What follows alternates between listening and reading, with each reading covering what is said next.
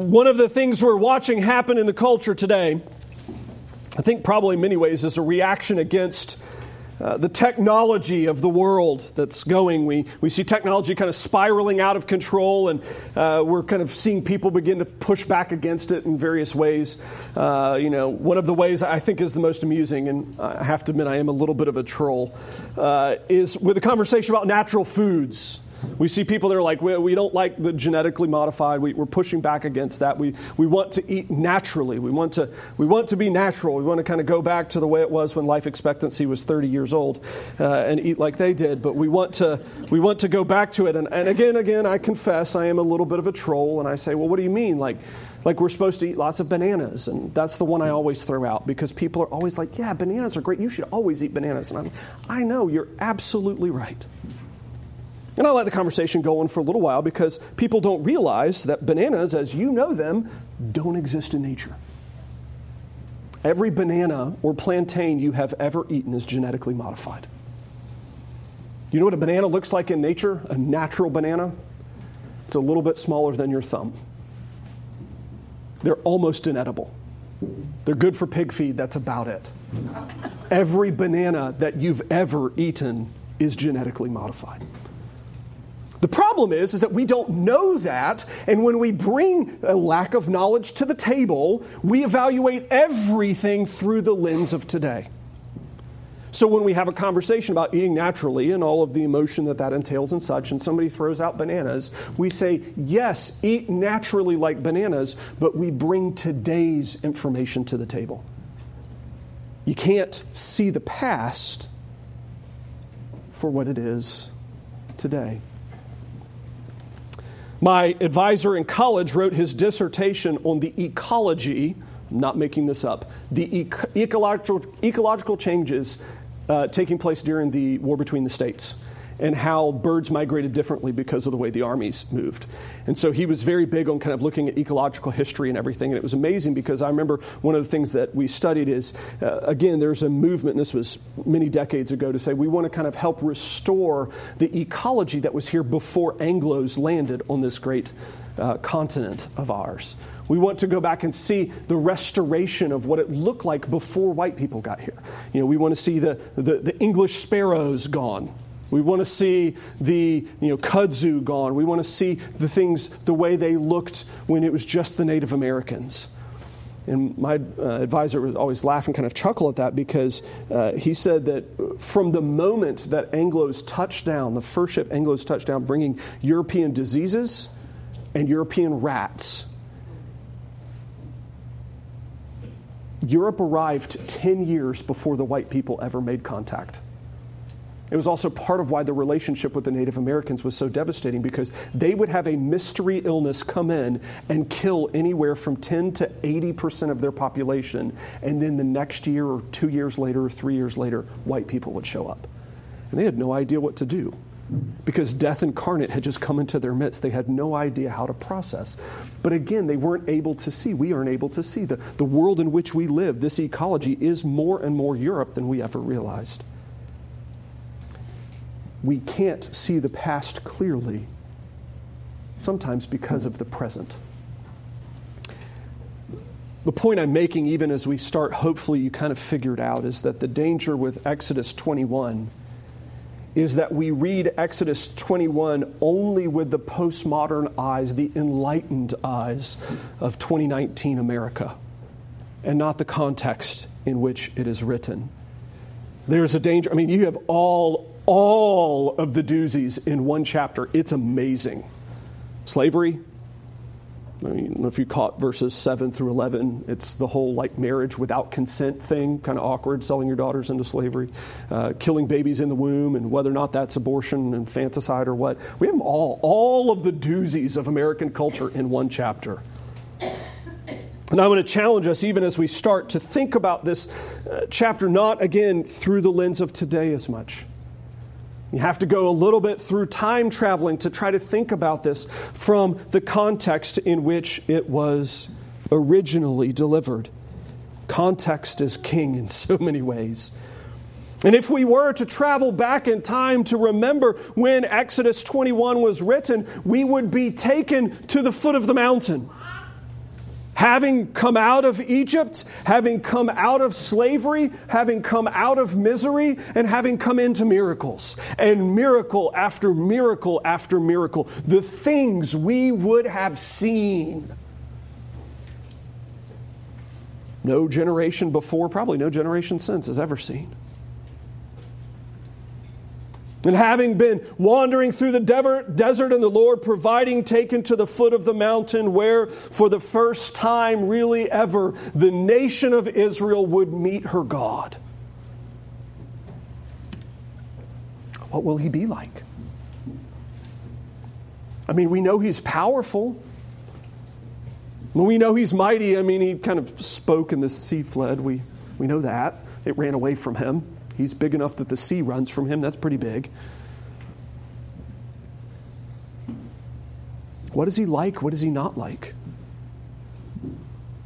Does he like it when we sing? Does he not like it when we sing? We, what, what is this God like? And he takes them to the mountain, and it is the most uh, intensely terrifying, in the best sort of way, kind of interchange ever. You remember, God sets it up. It's so serious that even if your if your cattle step on the mountain, you have to kill them. But the holiness is so real that you can't kill them by touching them, because if you touch them, we have to kill you too. So if you kill them, you have to kill them with like you know throwing things at them or anything that would keep you from touching them, because the holiness is so real. And then in chapter 20, God finally speaks and he gives the 10 words, is what it is in the Hebrew. We call them the 10 commandments. It's the 10 words, the 10 biggies. This is who I am. We talked about this two weeks ago how it is a misreading of the Ten Commandments to view them primarily as what I can and cannot do. That is a misreading of the commandments. The primary reading of the commandments is this is who God is, this is what is important to Him and what is not. Now, as you understand that, it tells you how to live and how not to. This is who God is.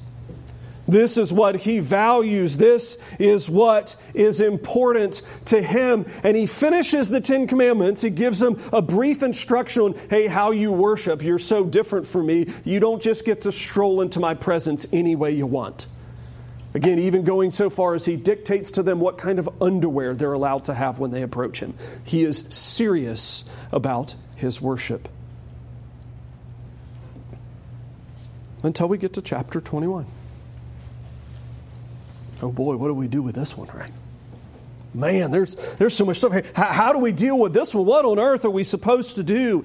And I think, again, is to look at it uh, from the big picture. These are, well, we'll give a bit of info first. These are specific. You notice in verse 1, these are the rules that you shall set before them. Chapter 20 lays out the words. The 10, we call them commandments, but the 10 words of God. Here we have what we would call today, in modern legal term, case law. We have the principles established already. Now we start putting them into practice to sort out the exact little details of how things work. The Hebrew has a different word to highlight. It's a different thing. In fact, actually, uh, we would say, in kind of Reformed tradition, the Ten Commandments are a reflection of the moral law. Those are, uh, it's a reflection of God's character. Those are unchanging. It's a reflection of who He uh, has been, is, and will always be. These primarily we see as connected to the nation of Israel. They're national law. Thankfully, I am not sinning every time I do not put a child to death for disrespecting their parents. Thankfully, I would hate my job. We would also have a lot less bodies in the room. These are laws that are given to Israel as a case law. Teach them how to behave as a nation, how to function, and how to practice. And it's because of this, the, the one primary point of this sermon is this if chapter 20 shows us who God is and what he values, chapter 21 shows us that his people are supposed to be different from the world. They're supposed to be different from the world. He teaches us through these laws for the nation of Israel, they are supposed to be unique. There's no other nation in the world that looks like this when it happens. And by the way, we do have a number of the different law codes from countries that existed approximately at this time. We know what their laws look like. Go read the Code of Hammurabi if you want to have a cure for insomnia sometime. And the Lord is going to show them here a number of ways that they are to be different. We're going to kind of look at very quickly, very briefly, four different ways that He challenges His people to be different. First, verses 1 through 6, uh, their understanding of slavery is totally different. Now, again, this is an important thing to think about, not through the days, uh, today's modern kind of postmodern lens, where we immediately, again, as Tom said this in Sunday school, we immediately think of the chattel slavery of the South in the 1860s, and we shouldn't. Um, this is going to be a very different thing, and we're going to have to talk about that for a moment. But what he's going to do is, God is calling attention to them. He knows their family history. Remember, God knows his people. He knows their history, he knows their family history, he knows their background, and where they've been for the last 400 and change years, 430 years. Where have they been? They've been in Egypt, and what have they been in Egypt? They've been slaves. You have to think about the people of Israel, the only thing they've ever known at this point, everyone alive, the only thing they've ever known is to be a slave. And you know that we are such amazing creatures of habit that we replicate the things we see. I mean, how many of you do you, you, love watching and laughing at the children of the church with the ways that they don't even realize how they're parenting their parents? You can, you can laugh at them because uh, the things they think are funny or the way they talk or the way they make their gestures. It's like, oh my goodness, just like their mom or dad. Here, God is correcting him and saying, Look, you're coming out of Egypt, and all you've ever known is slavery. And I know the human heart, the natural inclination is going to be attempt to replicate that. Your natural temptation is going to be to want to enslave those that you come in contact with, and you, my people, will be different. You will be different. You will not be allowed to have chattel slavery the way that you were in Egypt, where they owned you and they could kill you and they could buy and sell you and do anything they wanted to. And if they wanted to kill your firstborn children, they killed your firstborn children. If they wanted to be rotten to you, they could do that. We will not tolerate that in Israel. This is not the way Israel will be. In fact, actually, if you want to be more technical, the word here for slave is the word for worker with the vowels kind of tweaked a little to the point where there's reasons why it could be translated as slave or servant or bondservant or even sometimes worker. It's all related to the same word. The noun is the noun version of the word for work. What God is establishing here in verses 1 through 6, what He's letting Israel do and understand is not chattel slave where you're owned and bought and sold in the ways that we would again think of, not the modern banana that we think of today but instead is actually creating a very sophisticated form of debt removal. A way for indentured servants to get rid of their debt. And again, this is a thing that we maybe don't think of today because our modern society is so well established and it is so hard to upset the fabric of kind of our culture these days. But when you live in a primarily agrarian society, what does it take for you to get into serious financial trouble? Like life threatening financial trouble. It takes one bad season, doesn't it? I mean, we think about our yard right now. We have seed growing in our backyard. We, we seeded it, and immediately the next day got a massive rain. And so now all of the ditches around our yard have amazing, healthy grass growing in it, and our yard has nothing but dirt. Washed all the seed away. It only takes one bad season, and so it'd be very easy for you to get yourself into debt. And again, with farmers, once you get into debt, it's really hard to get out of it. Because what do you need to get out of debt if you're a farmer? Well, you need more money to buy more seed and then another good season. And if you have two bad ones in a row, man, it's a world of hurt. So, one of the things that was a common occurrence that the Lord is instructing to kind of frame out how they work is look, when you go in debt, you're in a world of hurt. It's hard to get out of it. An agrarian society, so one of the things that God would allow for is for a person to sell their labor, not themselves, but their labor, for a period of time as a way of debt removal. And it would be an agreement that we would make. If I were in trouble and, and world of hurt and Joe could support me, I could make my agreement with Joe and say, Joe, I'm going to work for you for six years. I'll move into your home. You feed me. You clothe me. You put a roof over my head. You give me a bed and blankets. And you get my labor for those six years. And those are the terms of the agreement. And again, thinking about when you live in an agrarian society, a nine to five job isn't the same as today. I live 15 and a half miles from church. It takes me about 21 minutes to get here with no traffic. You didn't do that in agrarian society. You lived where you worked because work was early in the morning, late at night, and hard work. You didn't run over to you know Costco or Walmart when you were out of stuff. You had to make it. So you would make this arrangement where you would then work and exchange your labor, exchange your labor uh, for a period of time. And again, the Lord here is framing out how this is going to work. Look, you can't exchange more than six years. We have a cap on it. You can't have so much debt that it's like, well, I will pledge myself for 28 years. That's not going to work. We're going to put a, a, hard cap on it for a season. And then again, some of the other terms that make sense. If he comes in single, he goes out single. Why? Because that's what, again, using Joe as my illustration here, uh, Joe would have to pay for.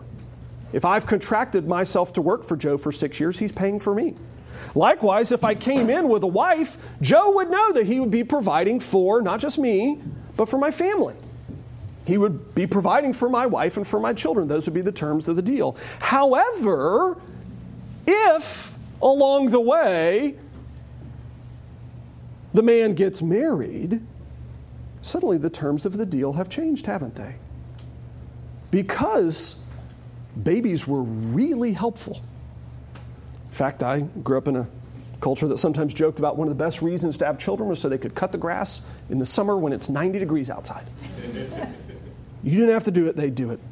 There's a truth to that in an agrarian society, and the same thing happens here. Look, if the slave goes in, they have this agreement, the indentured servant, and the slave gets married along the way, specifically provided by the master, uh, the wife and the kids stay with the master because otherwise you would be able to use indentured servitude to tremendous profit. Because you could go in, constrict, you know, conscript yourself for six years of labor, have that the, the master provide you with a wife, have him pay for all of the, the financial needs of the wife, have tons of babies on his dime, and then leave afterwards, having ripped him off for a ton of money. You think, oh, that never happened. Go read Genesis. It absolutely did. Remember Jacob, Rachel, Leah? That's the exact situation that's being described here. Jacob contracts single. He's like, hey, I'll trade you my years of labor for a wife. And Laban's like, I'll change the terms of the deal, give you a different wife. And then he's like, well, I'll work six, you know, seven more years for them. This, this is exact scene right here, right? Is exactly what's being talked about. But Let's say the guy really loves his wife and kids. I would assume this would be the normal thing. He could renegotiate the terms of the deal afterwards, but only afterwards. Look, I really like working for you, really like my wife and kids, kind of want to be with them. I don't currently have enough money myself to buy them off of you, because remember, they're worth a whole lot. Their labor is. I can't find another job that will pay me enough for me to be able to redeem them off of you. So instead, I'll just commit myself to you forever because I love them. I love you. At which point, the master would take the slave to the temple. They would, or, or um, to the spiritual religious leaders, the priests, they would agree to the, make it public knowledge, agree to it together, and then give him a big old earring so that it would designate he's working for this family. And what's established here is this great principle of voluntary labor. Again, look at how different this is than Egypt. Did they want to be building the cities they were building in Egypt? No. Did they want to be building them at the rate that they were building them? Remember how the book of Exodus starts? The Pharaoh gets a little grumpy with them, cantankerous, and he's like, you know what? I'll work them so hard that they either start dying in the field or they're too tired to make more babies. Not a good situation. This absolutely is establishing something different. It's an agreement, a business transaction, and ultimately the thing that is owned is the labor and not the person. That's a huge distinction to make. The Lord is reshaping the culture of Israel. The second paragraph, whew, this one's a doozy, isn't it? I mean, verse 7 is enough to make all our hair stand up.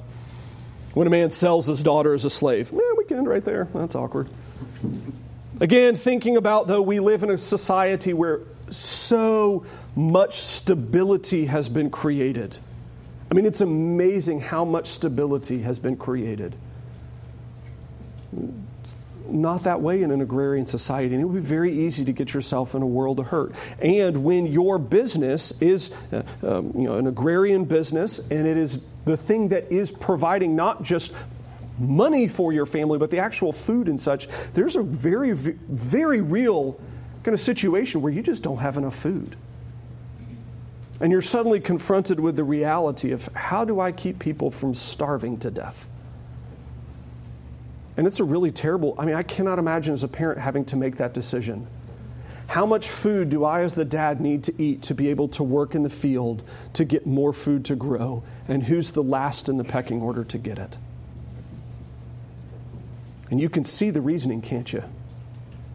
Dad's the strongest, He's going to get enough to keep him working in the field so they can make more money. The brothers are the next strongest. They're going to get the next portion so they can work in the field to keep the food going. Mom and the kids are left.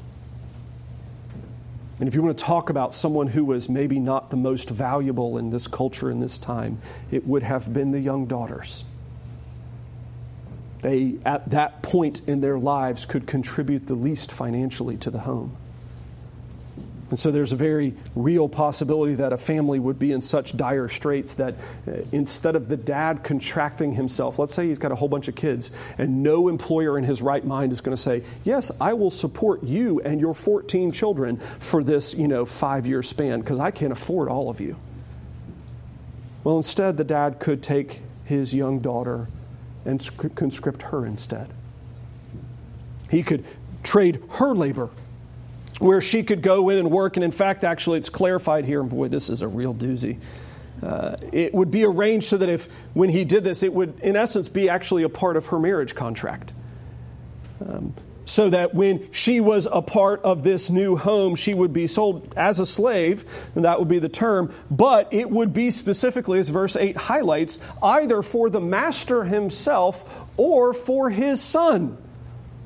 So she would come in and be uh, a part of that. That was the expected relationship. It was part of a marriage contract. And what this would be is instead of a, uh, like a bride price or a dowry price, instead of having to, to negotiate the bride price, it's like, look, you get her and you get her at a discount rate, so to speak, uh, because I'm in over my head financially.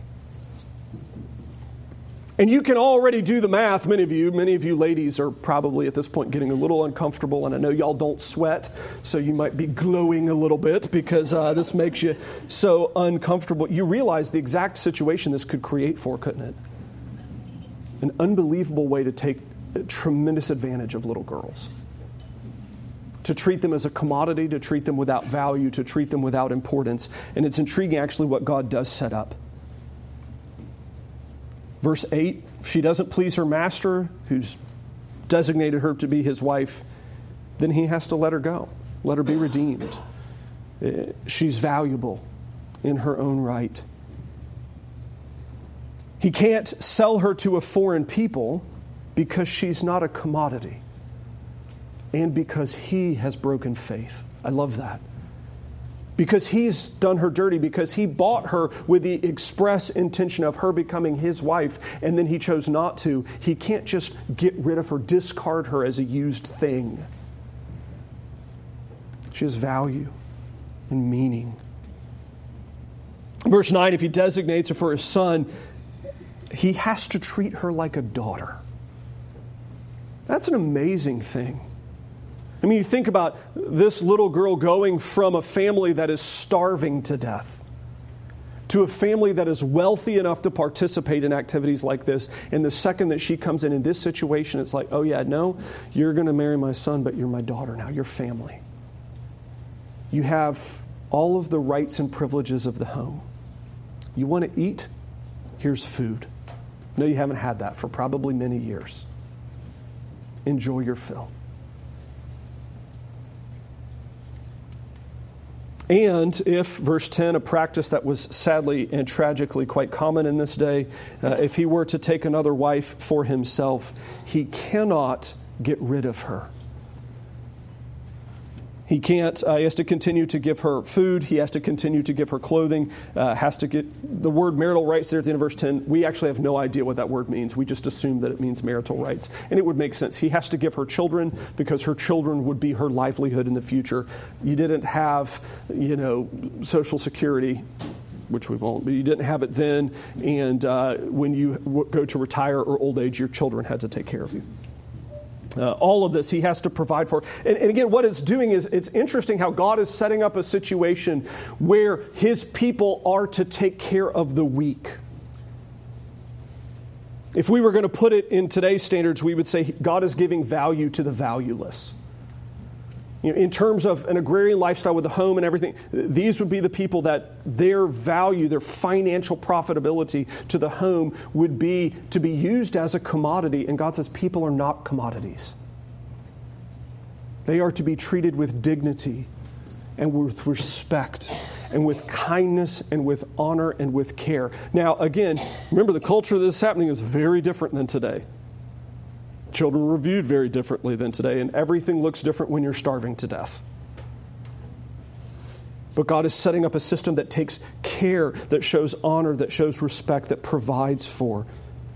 It doesn't feel it by our modern standards, but this is unbelievably generous and loving. The next one, there's three here. We get into uh, verses uh, 12 through 17. I'm just going to go through real quickly and just summarize it this way Malice matters. What's framed out in verses 12 through 17, uh, it, malice matters. The heart matters. These verses are hard because they're all punishable by death. These are uh, punishable by death crimes. And you have a number of them in here that are really intriguing and one that's not. I mean, you have the shocking ones of if you hit your mother or father. Some of us in here might have taken a swing at our parents once.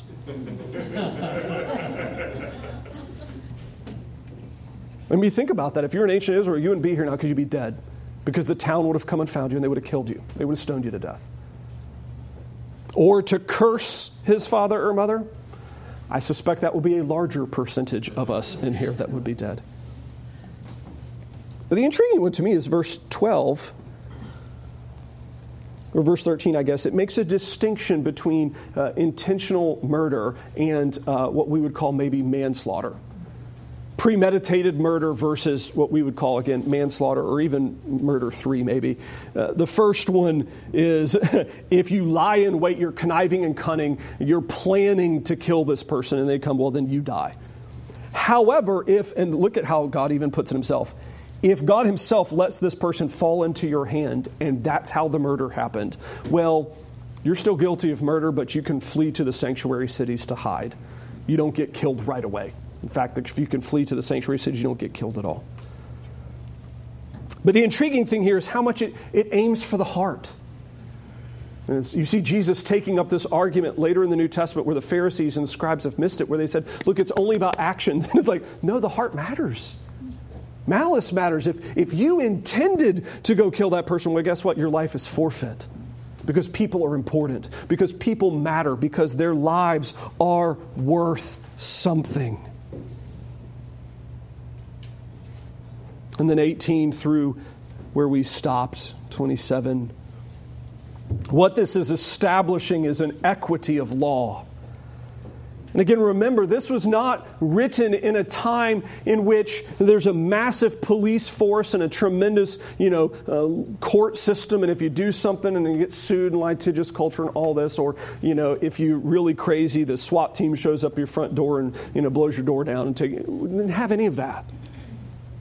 This time was a time in which uh, it was much more like you think about uh, in parts of our country in the past where uh, you remember the story of the Hatfields and the McCoys? Uh, so I pastored with one of the McCoys, which was really fun. Uh, like direct lineage, his you know great great great great grandfather was. If you remember the story, it's two families that were feuding and like killed dozens and dozens of each other. And they're not entirely sure what even started the feud, and they're not really sure why it continued. But all they know is these two families went to war and they just continued to kill each other. That was much more common in this day where you did something to me, it was a perceived slight. I rounded up all of my, you know, my buddies, we went and then, you know, killed your kids. And you got angry about us killing your kids, so you rounded up all your buddies and you came and killed my entire town. And then I went and got the other towns and then I went back and, and what the Lord is establishing here is to say, look, no, no, no, no we're not going to do this. We're going to have a system that is uh, equitable, meaning it doesn't matter if you're rich or poor. You are the same under the law. Doesn't matter uh, if you are uh, boy or girl. Doesn't matter if you're young or old. You have the same rights and privileges in the law. Every time it's mentioned here with a slave, it specifically notes male or female slave. Doesn't matter. Remembering that they would have had very different values in terms of how much labor they could produce because of the type of labor. He's creating a system that's equitable, that's fair, that has proper responses, that it has a measured response. Uh, again, uh, you could go read Hammurabi's code, and code. This is the most fair, balanced, equitable, reasonable law system anywhere in the world at this time. Which, again, of course it is. It's God's.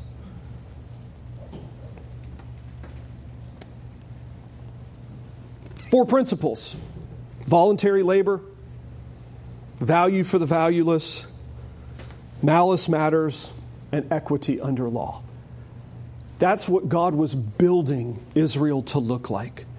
So that all people could exist under that nation, having voluntary labor, unlike Egypt, and where the valueless have value, where all people matter, unlike Egypt, where even the heart malice matters, Unlike Egypt, where there's equity for the rich, for the poor, for boys, for girls, doesn't matter. Everyone's the same under the law, unlike Egypt. Israel was to be different. What do we do this? And I'm going to very quickly just end with a couple of very quick applications. Uh, this was a lot of explanation needed on this one. One I would say is uh, there is a great danger that we in the church get the orders of chapter 20 and 21 backwards. Remember, chapter 20 is all about God showing who He is to His people. This is how you know me, and then after you know me, this is how you're supposed to live. Sometimes the church has had a branding problem, so to speak, where they lead with the second, hoping that people figure out the first. And that is called legalism where we lead with the rules, we lead with the laws, we lead with this is how you have to be. Oh, yeah, by the way, you should probably know God at some point along the way. And there's a danger that we sometimes maybe even would fall into that ourselves.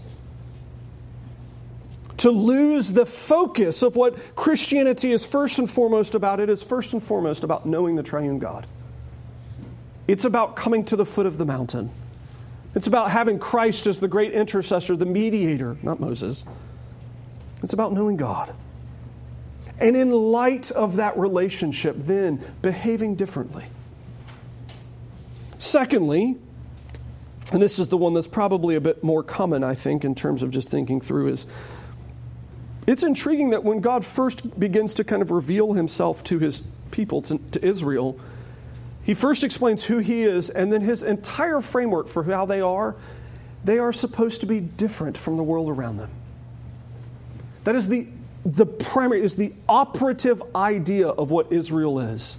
They are to be different. Sometimes the church has embraced this by a desire to be weird. That's the wrong word. It's not like, oh, yeah, go be strange. That's what Christians are like. No. But it does mean that we are to have a, a great difference from the culture around us. how we respect one another, how we value life. Again, if you're going to be biblical in any way, you have to value life in the womb. This chapter establishes it. If you kill the baby in the womb, you're guilty of murder and you have no hope to survive. They're obligated to kill you. We're going to take that ethic as part of what it means to understand God's truth, we're going to have to be different. In fact, actually, if you study church history, I haven't made this point in quite a while, but it's an important one. If you go back and study church history, every time the church has grown the most, it has when the church has been the most different, not the most alike. Go study any of the great revivals, any of the great periods of church renewal. Any, the church is the most different then, not the same. Look at the first 350 years of church history. Persecution because the church is strange and different, unique and holy. Persecution, persecution, church grows, church grows, church grows. Suddenly, Christianity becomes the religion of Rome, and the church falls apart. The amazing thing, though, is that it is still one of those things that we, I don't know if we're just, we think more clever or we're more lazy or what, but we say, well, we'll be the first generation to try to be just like the world, but better.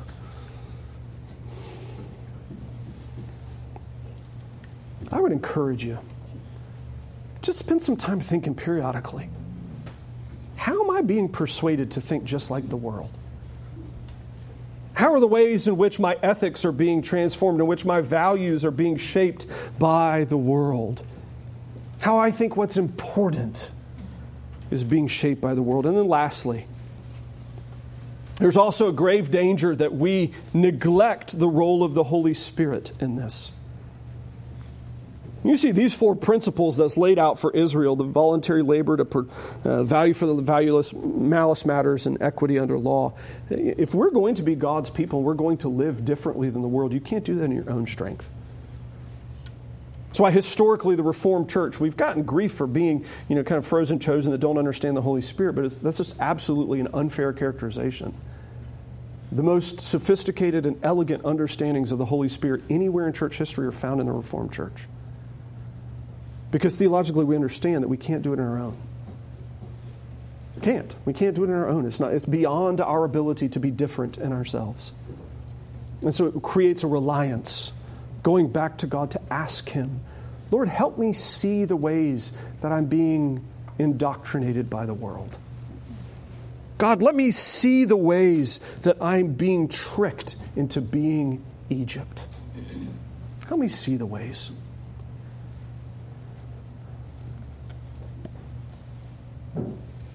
Going back to the banana illustration. It's a good one. Because we see everything today and we think of bananas, we only think of the things that we know. We forget it was different in a different way, and sometimes, unfortunately, that's how our worldliness operates. We're so used to seeing things around us the way they are that we forget that it could be different. And it has been different, and we should be different. Different than the world around us, which we mimic so well. Let's pray. Father, thank you for your word, even the hard passages whew, that make us work. Thank you that they're understandable. Thank you that uh, you command us to obey, even though we may not like it. Thank you that you are so generous that in a time when uh, certainly uh, young ladies were not taken good care of, you created laws to tell your people they had to be protected. Thank you for that. Lord, we pray that we would be humble and holy, obedient, and different from the culture around us. For Christ's sake, amen.